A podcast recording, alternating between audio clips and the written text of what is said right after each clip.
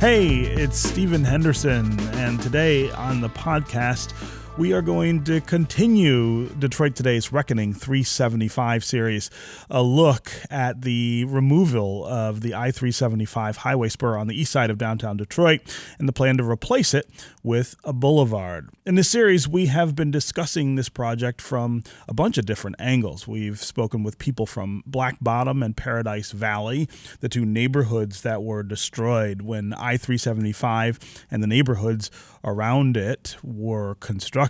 We've talked with people on the state's advisory committee to ask them what they hope to see from this project. And we spoke with a historian about what Black Bottom meant to people in Detroit and why the highway was constructed to destroy it in the first place. We've talked with folks from the Michigan Department of Transportation as well. That is the department that's in charge of this project to understand what is their guiding principle for this whole endeavor.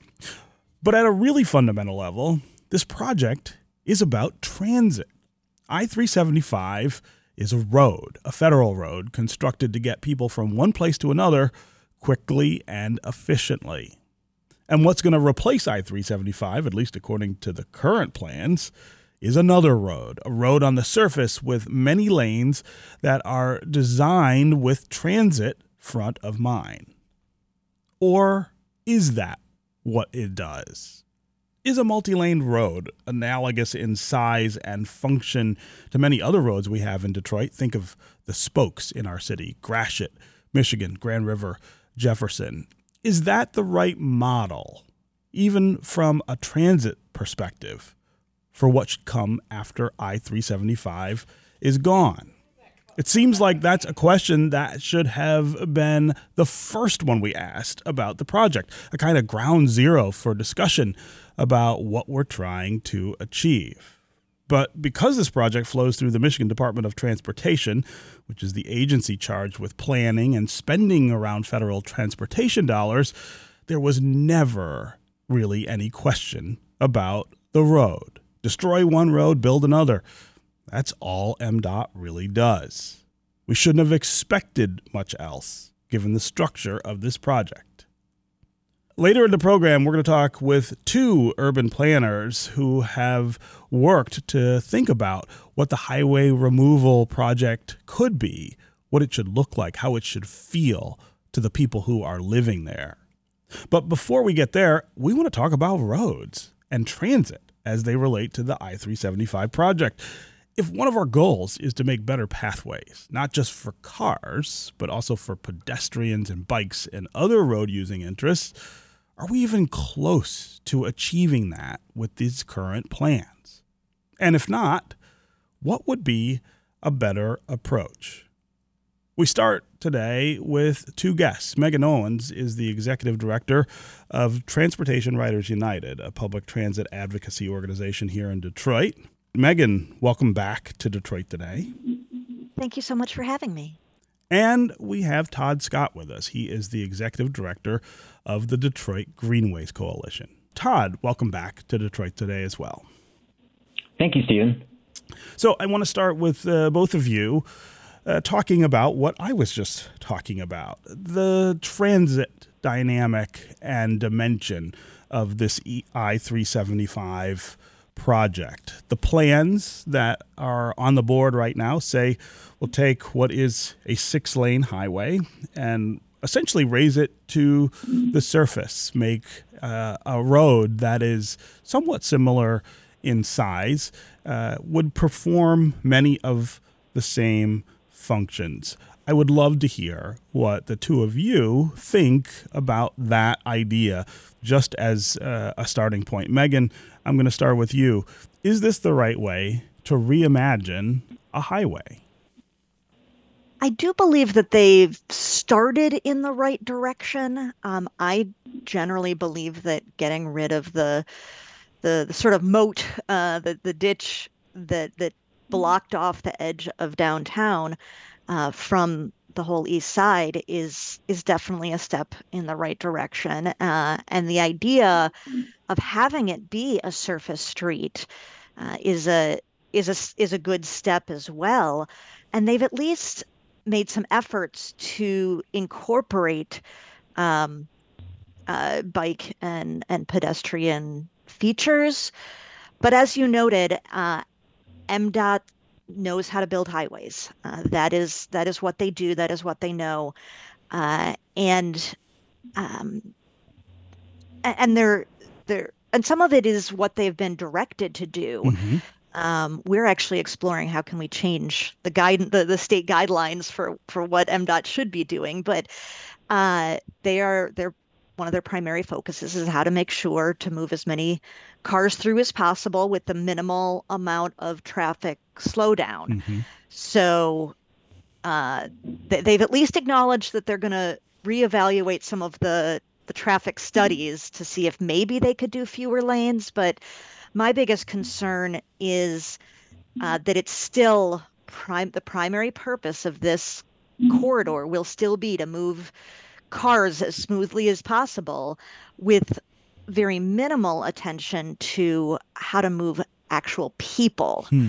um, and and really making this something that is uh, convenient and attractive for people to walk around um, especially if there are opportunities to add in um, businesses or other features right along the road.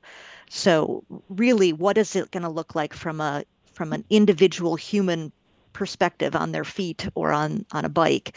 That's where they need to to improve the design okay so megan you just bumped up against what I think is a cardinal rule here mm-hmm. in Southeast Michigan. You want to separate the idea of the interest of cars from the interest of people. Uh, most people here, I think, don't make that distinction, right? Uh, this is uh, the home of the car. This is the home, the original home of the sunken freeway uh, in this in this country. Everything we do is designed around the idea of getting cars from one place to another. You seem to be suggesting that that there's something else we should be thinking about. Talk about why you think that's true and and how our notions of transit uh, when we talk about transit in this country, have changed in many other places uh, to separate those two things. Cars are not people. Moving cars is not the same as moving people.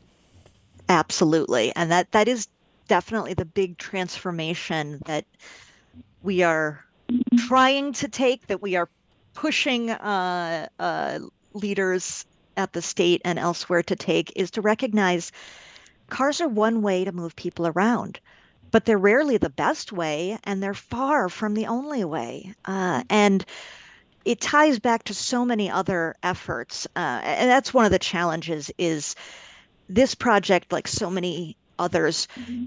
is done kind of in isolation. Um, the, that um, that if you look at the discussions that are happening around climate solutions, uh, having just a car centered system doesn't work. Mm-hmm. If you're talking about what's going to attract more people to to uh, come and live and stay in Michigan, building an entire system around just cars doesn't work. Uh, if you talk about the affordability challenges that so many working families are having, so the idea of giving people options for getting around that are more than just mm-hmm. cars, not excluding the cars in the vast majority of situations, um, but uh, but really truly giving equal value to someone who is walking on foot, someone who is on a bicycle, someone who is pushing a stroller, someone who's getting off of a bus and needs to get the last few blocks to where they're going.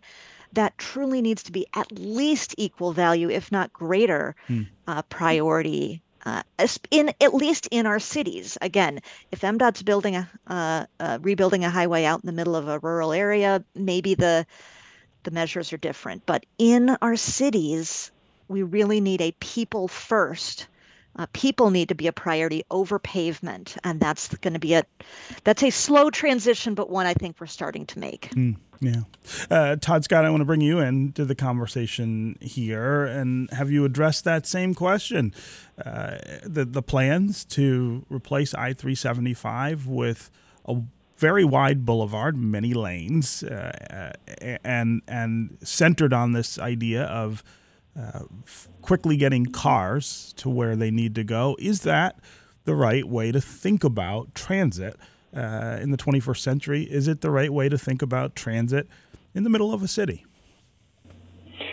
No, I don't think it is. And I, th- I think it was about 15 years ago that the Community Foundation for Southeast Michigan brought in one of the top traffic engineers in the country, Ian Lockwood. He presented on many transportation projects we could do in Detroit, one being the removal of I 375. And what struck me when he said people should not have the expectations that they can travel at 55 miles an hour without stopping within a downtown. That's not what downtowns are. And um, it's, it's, it, we spent a lot of money, a lot of transportation dollars um, to build this infrastructure to, to allow this to happen. And we've taken up a lot of land with it as well. And so I think this this project is an opportunity to to put in a lower cost solution that frees up land, um, and then also gives us the opportunity to improve biking and walking. But you know, our biggest concern is is you know when the when the freeway is below grade, you can you can cross over it on a bridge when you're biking or walking. You don't have to mm-hmm. deal with all that traffic.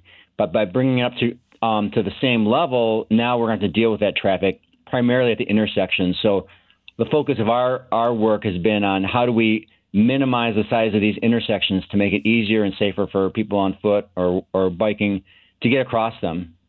So, so Todd, we we don't have to imagine that in in Detroit. We we have examples of streets that we built a long time ago and made very wide so that uh, lots of cars could move uh, across them all at the same time and and quickly get them from one place to another.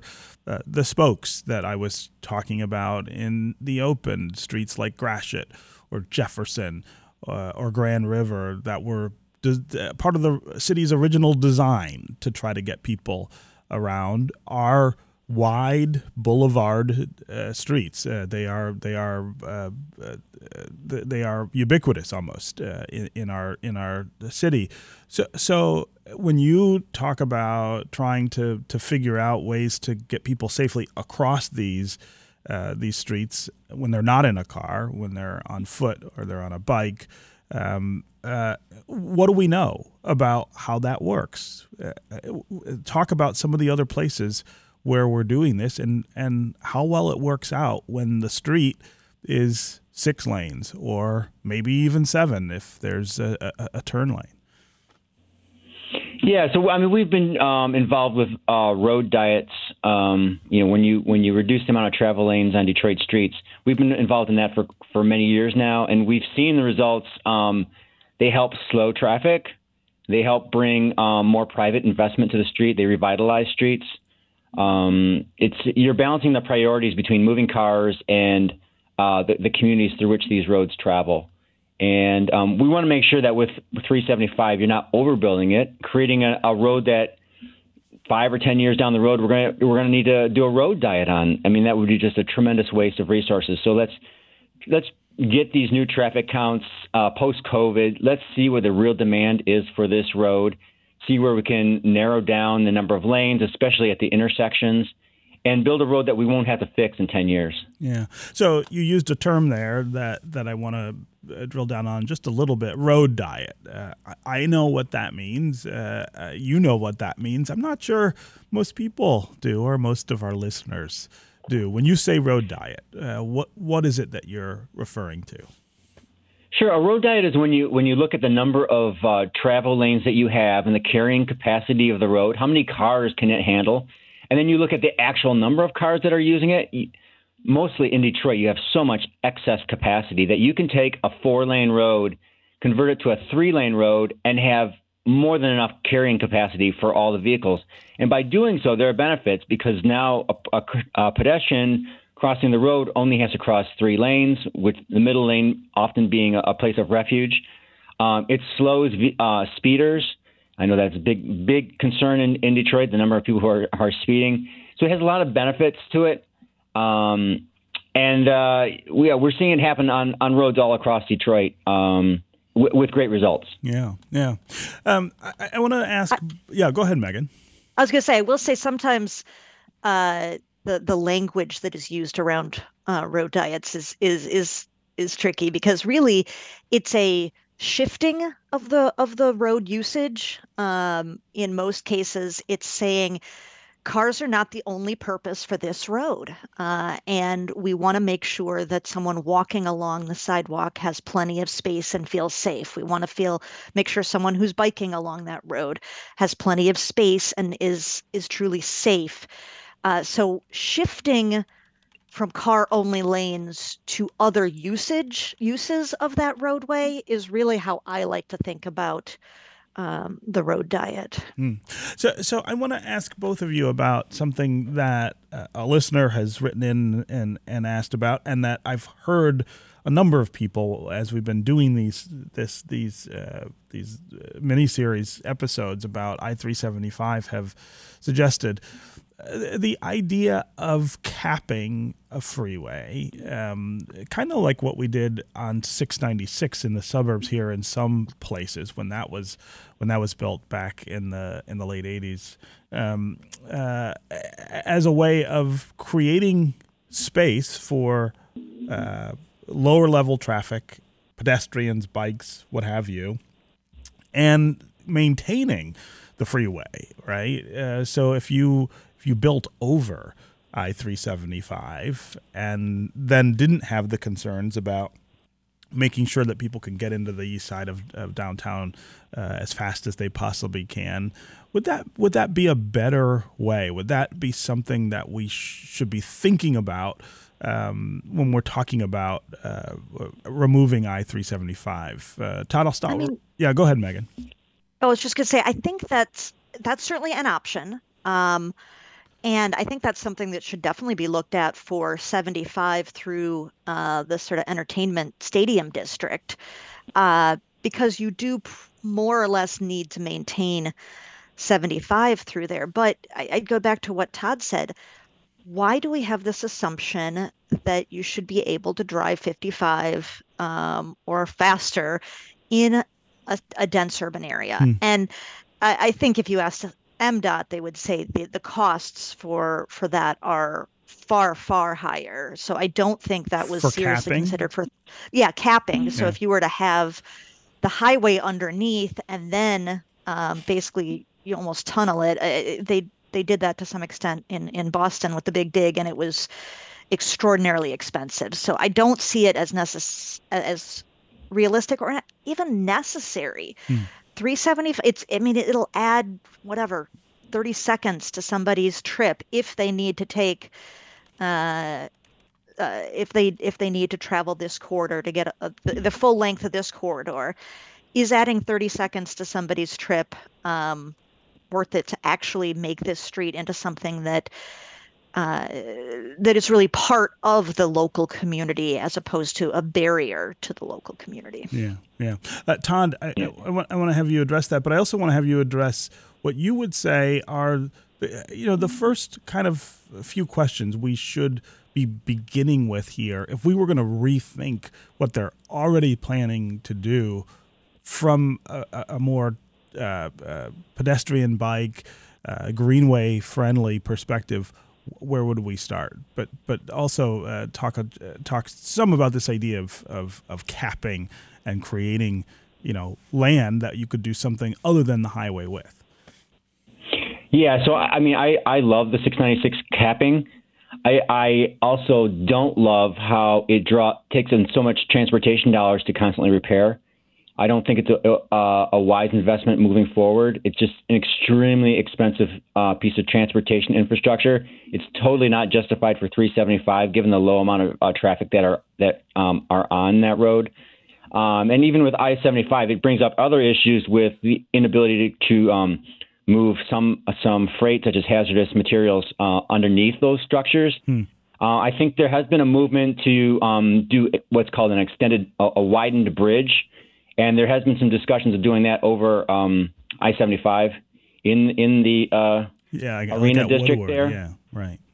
Yeah, and so you widen the bridge so much that you can you can actually lease the the bridge uh, uh, uh, land, and then w- for people walking, biking, or even driving, you don't even realize you're on a bridge anymore. Right. Um, so I think that's probably the better option. But again, for 375, given the low number of, of vehicles, it's just not justified. Um, I mean, we do have to look. There's a, there's there's not unlimited transportation dollars, and we it would be sure it would be beautiful to have a, a capped freeway with a beautiful park on top, but you know, we have a lot of other priorities too, and we can't we can't put all our money just into one project. Yeah.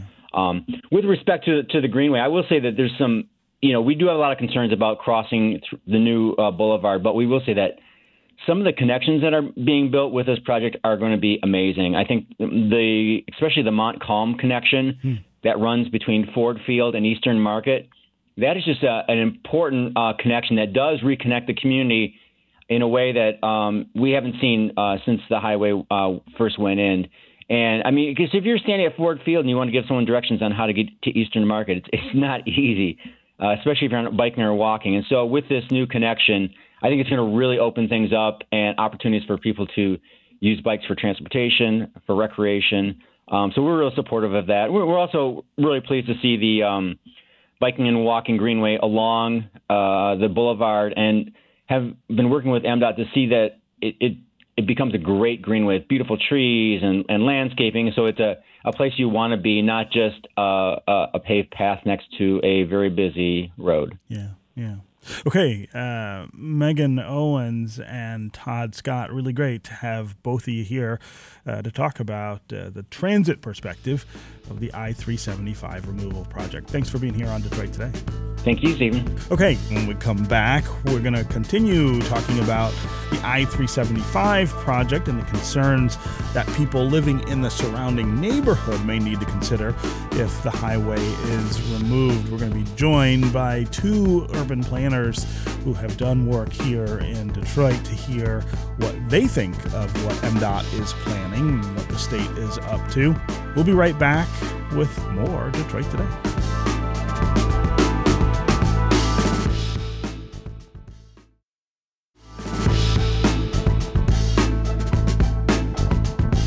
What should people be thinking about and concerned about as we reshape that community with a new road, but also with land that will probably want to be uh, developed, uh, things that we will have in that area that we don't have now. That's where we continue the conversation here on Detroit Today. And to talk about this, we have uh, Harley Etienne with us. He is an associate professor of city and regional planning at The Ohio State University. He was part of the winning team for the Midtown Cultural Center Planning Initiative here in the city of Detroit. Professor Etienne, welcome back to Detroit Today.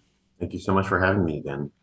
Also with us is Bryan Boyer. He's an assistant professor at the University of Michigan and a faculty director of the Urban Technology Degree Program. He's also a Lafayette Park resident. Lafayette Park is one of the neighborhoods that was constructed uh, as part of the destruction of Black Bottom. Uh, Bryan Boyer is a committee member uh, on the I 375 project. Professor Boyer, welcome back to Detroit Today. Good morning. Good morning to Harley also.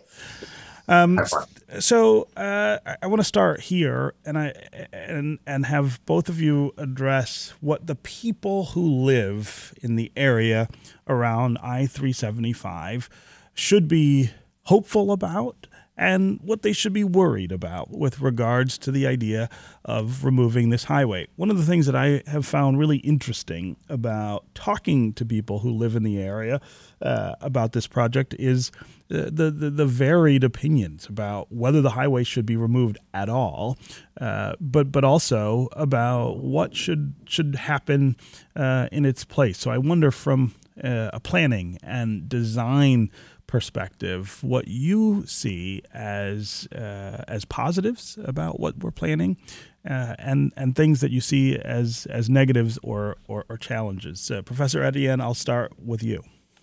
Sure. Um, well, thanks for the great question. I would say one of the things is it's often not what you do; it's how you do it. Hmm.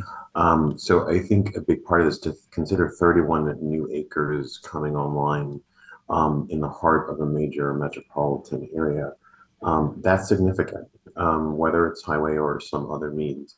Um, so to consider the connectivity, um, in the previous segment, this was discussed, the idea that you can get between Lafayette Park and Eastern Market and Brush Park much more quickly, that's a great positive. I think on the negative, it's the how. So who gets to make the decision?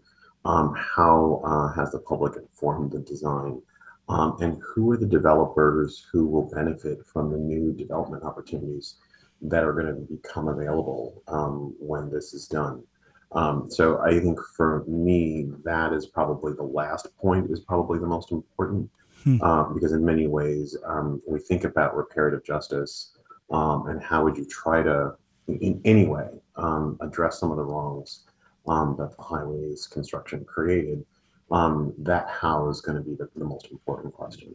So, so uh, that word has been thrown around in the discussion of this project since the beginning. Uh, reparative.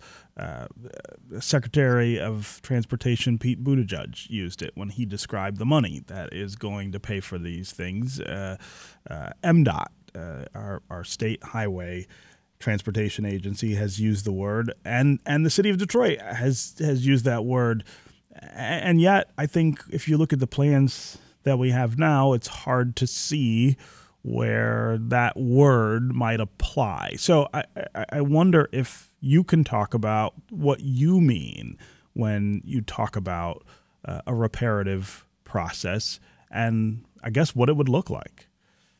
So I think in some senses what we have to do is actually have a full airing of the history. We actually need good history to kind of inform what happened. So people throw around different numbers. Is it 100,000 people who were displaced? Is it 130? Was it six doctors' offices? Was it 12?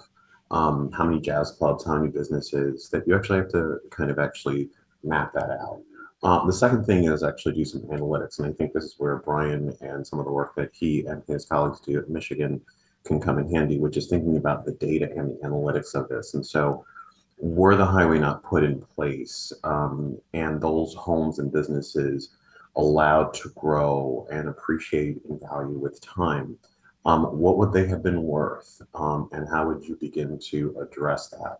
Um, so some of this is going to be the issue of just the archival project of finding the people, the descendants. They are around, um, but um, but not all of them. And so uh, there's a question of when you find them, do they get the right of first refusal on development, on um, business opportunities, development opportunities, housing opportunities. Um, that I mean, I, I, think reparations is different than reparative justice. Mm-hmm. I would mm-hmm. separate. I think they're under an umbrella. They're under a penumbra together. Um, but one is a direct policy uh, kind of response, and, and I don't think that should be off the table. Another is in terms of creating a process through which people might get to uh, kind of be first in line, let's say, um, for for some of the opportunities that might be created by opening up 31 acres of urban land. Sure, sure. Uh, so, Professor Boyer, in addition to uh, you know uh, being a, an urban design uh, expert, uh, you're also a Lafayette Park resident. So this is this is on your front doorstep. So I'm really curious uh, about what you see as the hopeful aspects of what's planned for I-375 and the things that that you think uh, maybe present more of a challenge. Sure. You know, I think from a hopeful standpoint, one of the things that I hear in the neighborhood is if we're going to do this, and uh, you know there was a period where people didn't all agree that we should be raising the highway. But if we're going to do it then we should do it right. And we should take advantage of this as a really special opportunity as harley was describing to not just create a vibrant place after the project's done but to do it in a really sensitive way that recognizes that it's built on hallowed ground and if we can do that, then we're creating something that is a model for the rest of the country, hmm. where highways are being considered all over the place to be removed or replaced with other uh, transportation means. And so, you know, I think that's exciting because that means that we can do something that's, first of all, really ambitious, uh, that connects to Detroit's history of doing hard stuff, and puts us in the lead in terms of having an honest conversation about questions like reparative justice. So, you know the the possibilities are huge but the current reality and the proposal it just isn't quite matching it and mm-hmm. so i think one of the challenges that uh, you know we or, or one of the questions that we see is what's going to happen with the land so if you take those 31 acres and you fill it with large parking decks serving the stadium uh, people are going to have a very different opinion about that than if it's filled with affordable housing, local businesses, and institutions like a local library. So, you know, getting to more clarity about what will actually fill the space and how it will be filled is uh, one of the great sources, I think, of anxiety in the neighborhood. Yeah. What, what from your perspective would make sense, both in terms of process and outcome? Uh, in that discussion about what to do with, with this land. It's a considerable amount of land. It will be on either side of the road that replaces I 375. And I think, um, you know, uh, a, a, crude way to, to think of it is that part of this will be in downtown Detroit proper, and part of it will be uh, essentially part of Lafayette Park and and uh, all the way up maybe to, to east to the beginning of Eastern Eastern Market. What should we be thinking about and talking about as we think about those those two spaces and and what should be there? In my opinion, there are two sides of this, and Harley mentioned one, which is doing the history and making an effort to bring people into this conversation who have a family or historical connection to the neighborhoods of Paradise Valley and Black Bottom. To date, uh, I've only met one person at one of the meetings related to this project who had a family connection. You know, mm. that's pretty shocking. It's mm. been going since I, I've been involved at least since 2017. So then I think I would switch to a mode of, you know, we could talk all day about uh, bike lanes versus roads, transit, all these kinds of details. But a framework I would use is thinking, feeling, hearing, seeing. If we transport ourselves to this place after the construction is done and the dust is settled, what are we going to be thinking about? What are we going to be feeling in that place? What might we hear and what might we see? And I think it's critical to use a lens like that because it pulls us out of the silos of transit versus land use. It pulls us out of the procedural questions and really focuses on the values of what we're trying to do together here with this very special opportunity in front of Detroit and the region in Southeast Michigan. Yeah, yeah. Okay, we're going to take another quick break. We'll be right back with more Detroit Today.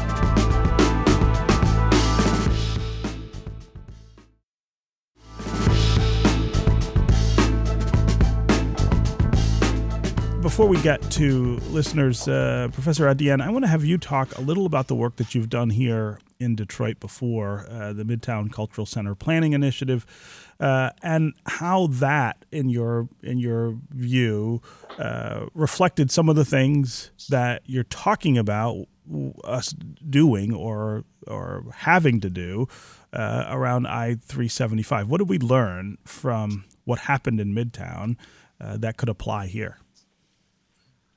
You know, I, I'm not sure it's a perfect, uh, you know, um, you know, uh, counter example to the highway only because there wasn't the same kind of displacement to build it. Sure. Um, you know, that collection of institutions really, you know, was assembled over time. The intention was to start with the library and then the DIA.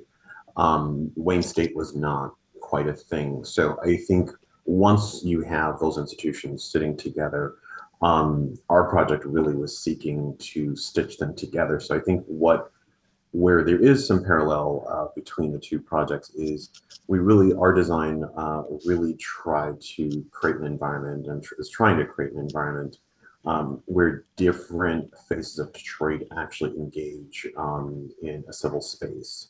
Um, and so the idea that you're not rushing between the institutions and no one, one institution really has primacy. And so I would could imagine here, um, thinking about Lafayette Park and downtown, um, that Lafayette Park be its own thing. Downtown is, of course, center, but that you you actually get to connect these things that are different to one another um, and stitch them kind of physically together, but then also socially and economically together um, so that they're actually facing one another and people are, are interacting in, in really uh, new and interesting ways. Yeah, yeah.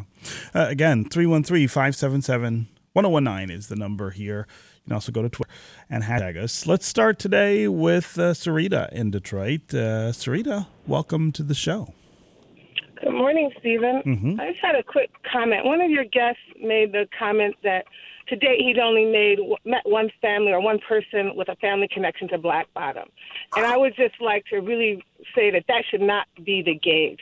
My mother lived in Black Bottom, her family, but no, I'm not going to drag my 81 year old mother to a meeting yet because I haven't seen the need. I hmm. have been to a meeting through my work, and I wasn't impressed yet with the effort. So if there's going to be a real effort, I think we should just say yes. There are likely many families who still have a connection to Black Bottom, but their call hasn't been made because this is not yet true reparations. Yeah, uh, Sarita, uh, that's a really that's a really important point. Uh, and before I go back to our guests to, to talk about it, I want to have you talk just a little more about what you think a, a process could look like. I, I, I, have said this many times, uh, and we've had to say this many times. It is not hard to find the families of people who lived in Black Bottom or had businesses in Paradise Valley. This is a really small town in that way. And uh, all of us who live here know people who have histories in that area. And yet, uh, when you talk to some of the officials who are uh, who are doing this, they talk about the difficulty, quote unquote, of trying to stitch all of that back together. But but since you are someone with with connections to that uh, to that area, tell me, Sarita, what what you think they should be doing. How should they be approaching this to make sure that those voices are part of it? Well, uh, the approach again, it, it felt more. I don't think the. I really don't agree with the way the community engagement's been done. Mm-hmm. And so again, but that's always the fear that people have in doing community engagement. If we actually go and ask you what you want, we don't think we can give you what we you want. We don't even want to really know what you want. So we're going to tell you and, and hope it sounds good and that you'll accept it and be happy with it. And so there was never a start to say, we recognize it was a horrible, it was horrible. And even when your your guest commented on the fact of, of homes and, and businesses, it was beyond homes and businesses. My grandmother was a renter, but still her children were displaced. Mm-hmm. You know, they had to move, they had to go to a different school. There's so much history connected to it that I think there's this fear of opening up the Pandora's box. But no, if you want to really do it, you should have started with this community meeting. What do you have the resources to actually do? And then ask people, well, what could we do with it? You cannot replace people. I mean, there's, but at least there could be there could be symbolic reparations. Mm-hmm. There could be statements. There could be history about it. There's lots that you could do, but I think you're kind of afraid to actually to, to do it the right way. Yeah. Uh, Sarita, really appreciate uh, the call and uh, and that perspective. I, I, I, will note that in this series, uh, one of the things that we've done is take a look at some other places uh, we had a really long conversation with uh, someone in New Orleans who was involved in the effort there to rethink the way I-10 went through uh, went through black neighborhoods uh, in, in, that city, and they did front uh, that that uh, idea of engagement in that in that project. And they didn't just make it about well, let's listen to people. They shaped the project around what they heard from those folks. And so that is uh, taking uh, shape in a way that, that respects what the people who are there now and the people who are there before want to uh, want to do. And and so I mean it, it it's possible. Uh, it, it's not out of reach to, to, to do it that way. Uh, and I think that's a that's a really important point to make. I want to go back to our guests to address what Sarita is talking about, though, and, and Bryan Boyer in particular. Uh, you were the one who who noted that you have not come across um, uh, very many uh, people from that neighborhood. Uh, in the in the engagement uh, that that's taken place around around this process, what's what's your reaction to what Sarita's saying about how we're doing this? Oh, I, I think Sarita's comment was a perfect summary of uh, what has happened to date. And I completely agree that uh, there's not really a reason for people to make an effort to show up because the conversation has been um, semi serious. So, you know, even the question of what are the priorities with this project? It's one of the questions that came up at a previous meeting. And we were shown a slide of 12 different topics that are oppositional in some cases. So, you know, tra- uh, speed of traffic through the corridor versus pedestrian safety. Those two things, you can't max out both of them. uh, there's a trade-off between the two. And so at Senator uh, State Senator Stephanie Chang's town hall recently, some mm-hmm. University of Michigan students ran an exercise to ask people who were there what their priorities were. And the top two that came out were pedestrian safety and recognizing, acknowledging the history of Black Bottom and Paradise Valley. Yeah. The last item on the list was traffic and congestion. Hmm. So even saying clearly this is what the priority is is a way of signaling to people that there's going to be a serious conversation about the things that matter to them. Yeah, yeah. Uh, Professor, Etienne, uh, you you mentioned uh, this idea of the difference between reparations and a reparative process. I think uh, another important distinction is uh, is between listening and responding. In other words, you can hold all of the town halls you want to have people come out and say what's important to them, tell their stories, uh, point out what the history is. It's another thing to take that and make it the the the driving force behind the decision making. And I think that, that that's an important gap. Uh, that that Sarita is is is pointing out uh, here in in this I three seventy five project. Absolutely, and, and you know, I, I, when you look at the budget for this project, you look at hundred million dollars for this. You know, are you doing civic engagement on you know um, Scotch tape and bubblegum? I, I don't know what they're actually investing in that, but if you invested, you know, you know, let's just say, just I'm going to throw a number out here. If you threw fifty thousand, hundred thousand, hundred and fifty thousand dollars just at the community engagement, that's a very robust, you know, process that could actually hear people um, and gather history and kind of inform the process. There's something just to, to insert here, you know, within that reparative justice is the need to recognize that due process failed here. Hmm.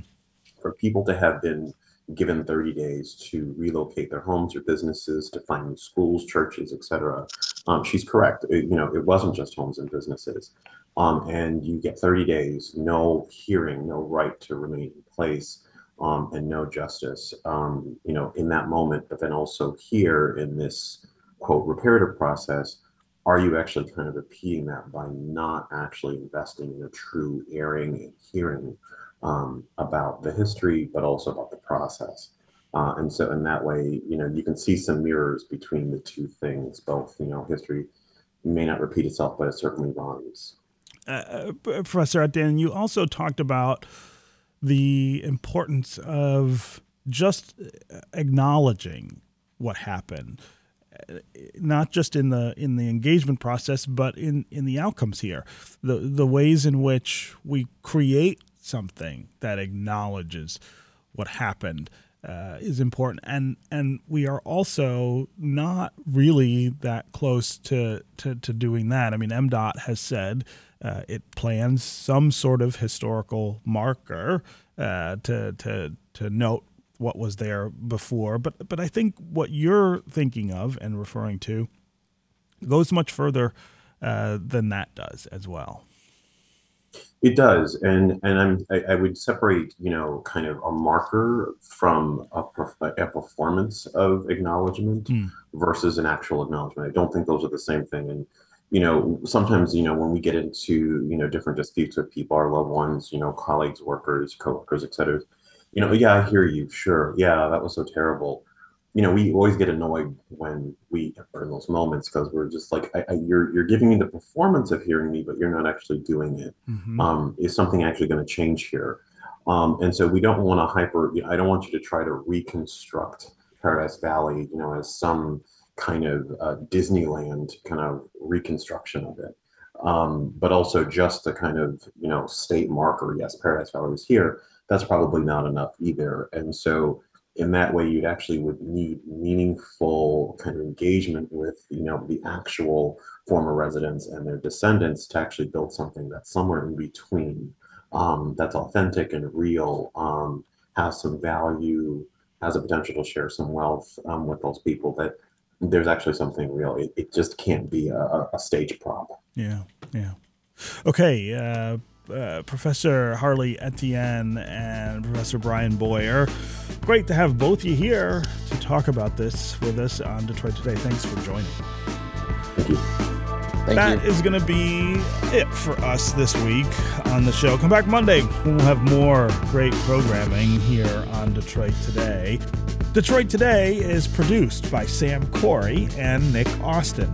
Our technical director and engineer is Matthew Trevethan. Our assistant producer is Maddie Boyer. Our music is by Sam Bobian and Will Sessions, and podcast editing is by David Lyons. Our program director is Adam Fox. Detroit Today is a production of WDET in Detroit, and you can support the show by leaving a rating or a comment. Thanks for listening.